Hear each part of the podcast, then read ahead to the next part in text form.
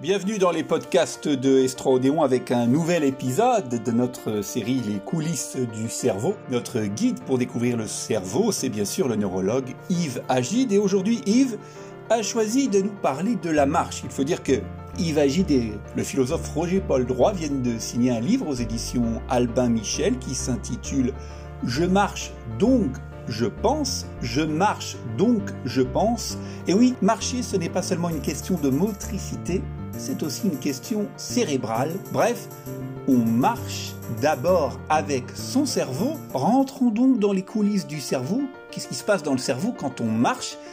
Et pour commencer, Yves, vous nous dites qu'il est très important de savoir regarder les gens marcher.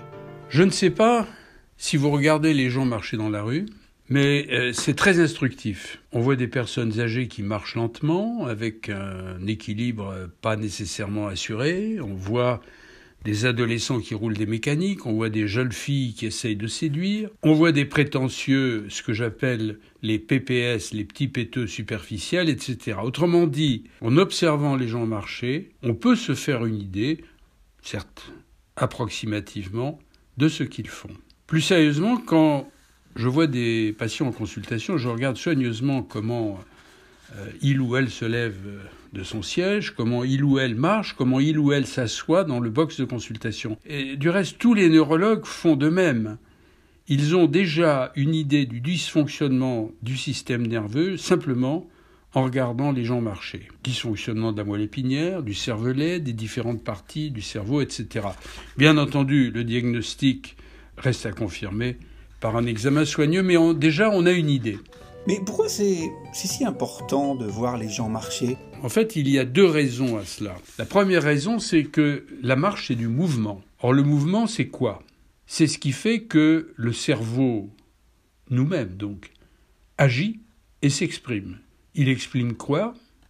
Il exprime des pensées et de l'émotion. Par exemple, si je fais un mouvement simple comme attraper mon stylo sur la table, c'est une décision qui est euh, intellectuelle, entre guillemets, c'est-à-dire je, prends mon, stylo pour écrire, mais je le fais aussi avec une certaine envie, une motivation.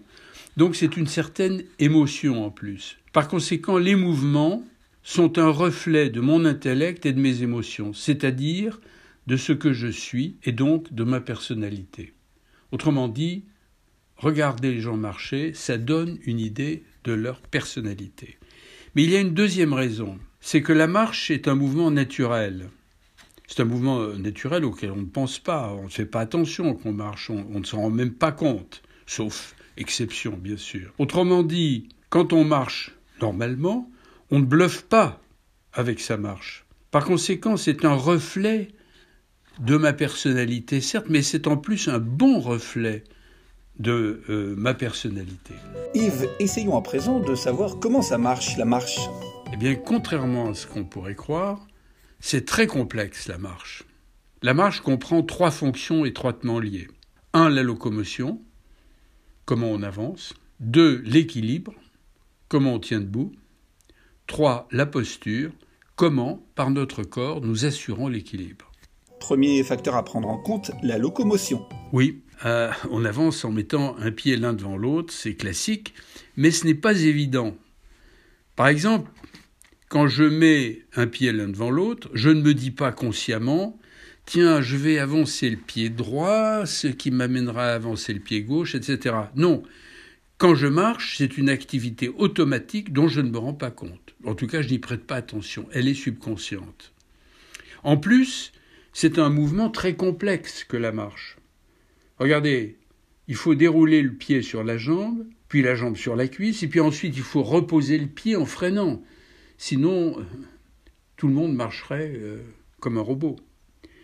Cela suppose donc, cette marche, une excellente coordination de tout un ensemble d'activités motrices.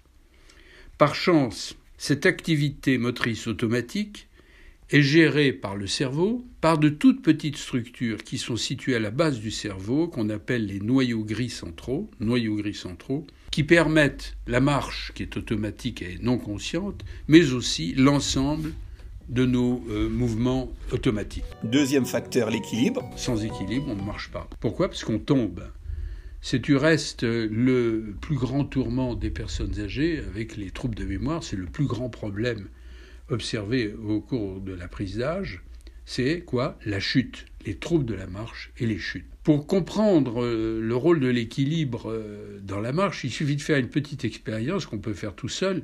Si on se met debout et qu'on décide d'avancer le pied droit, et si elle avançait le pied droit, vous noterez que vous déplacez légèrement l'axe de votre corps vers la gauche. Pourquoi? Tout simplement parce que sinon le pied ne décolle pas. Par conséquent, vous avez euh, réalisé un petit déséquilibre de votre axe, de votre centre de gravité qu'il faut évidemment rattraper. En d'autres termes, la marche est aussi caractérisée par des déséquilibres rattrapés. Alors cet équilibre dépend euh, du système nerveux et plus particulièrement de euh, quatre parties de ce système nerveux. Un, le cervelet. Et quand il est lésé, on marche comme un homme sous. Parce que l'ivresse est causée par un déséquilibre, un dysfonctionnement du cervelet. Deuxièmement, l'oreille interne. Si l'oreille interne est lésée d'un côté, eh bien on chute de ce côté. Trois, la sensibilité articulaire si on ne sent plus les mouvements de ses jambes, eh bien, ou de, l'ensemble de son corps, évidemment, euh, on n'est pas à l'aise pour marcher. Et quatrièmement, la vision, c'est évident, il n'y a qu'à voir ce qui se passe quand on marche dans le noir. Rôle du cervelet, de l'oreille interne, de la sensibilité articulaire et de la vision. Et enfin, nous terminons par la posture. Pour avancer, on a besoin d'équilibre, comme on vient de le dire. Or, cet équilibre implique une adaptation en continu de la posture c'est-à-dire de l'ensemble de notre corps. Alors la posture est assurée par quoi? La posture est assurée par exemple par deux éléments essentiels, le ballon des bras, la disparition du ballon des bras, comme euh, vous le savez peut-être, c'est un des premiers signes qui s'observent dans la maladie de Parkinson par exemple, parce que précisément c'est un mouvement automatique, le ballon du bras, et c'est le cas de la maladie de Parkinson qui a la malchance d'avoir des difficultés à réaliser les mouvements automatiques. Deuxièmement, par le tronc. Et euh, à titre euh, d'exemple, vous, avez peut-être observé des personnes qui, dans la rue, marchent courbées, voire complètement cassées en avant. Eh bien, c'est un trouble de la posture qui rend justement la marche extrêmement difficile. Par conséquent, et en résumé, on marche certes avec son corps qui exécute la locomotion, qui contrôle l'équilibre et la posture, mais on marche surtout avec son cerveau qui assure en continue le bon déroulé de, notre marche. C'était les podcasts de Estro avec le deuxième épisode des coulisses du cerveau, aujourd'hui consacré à la marche.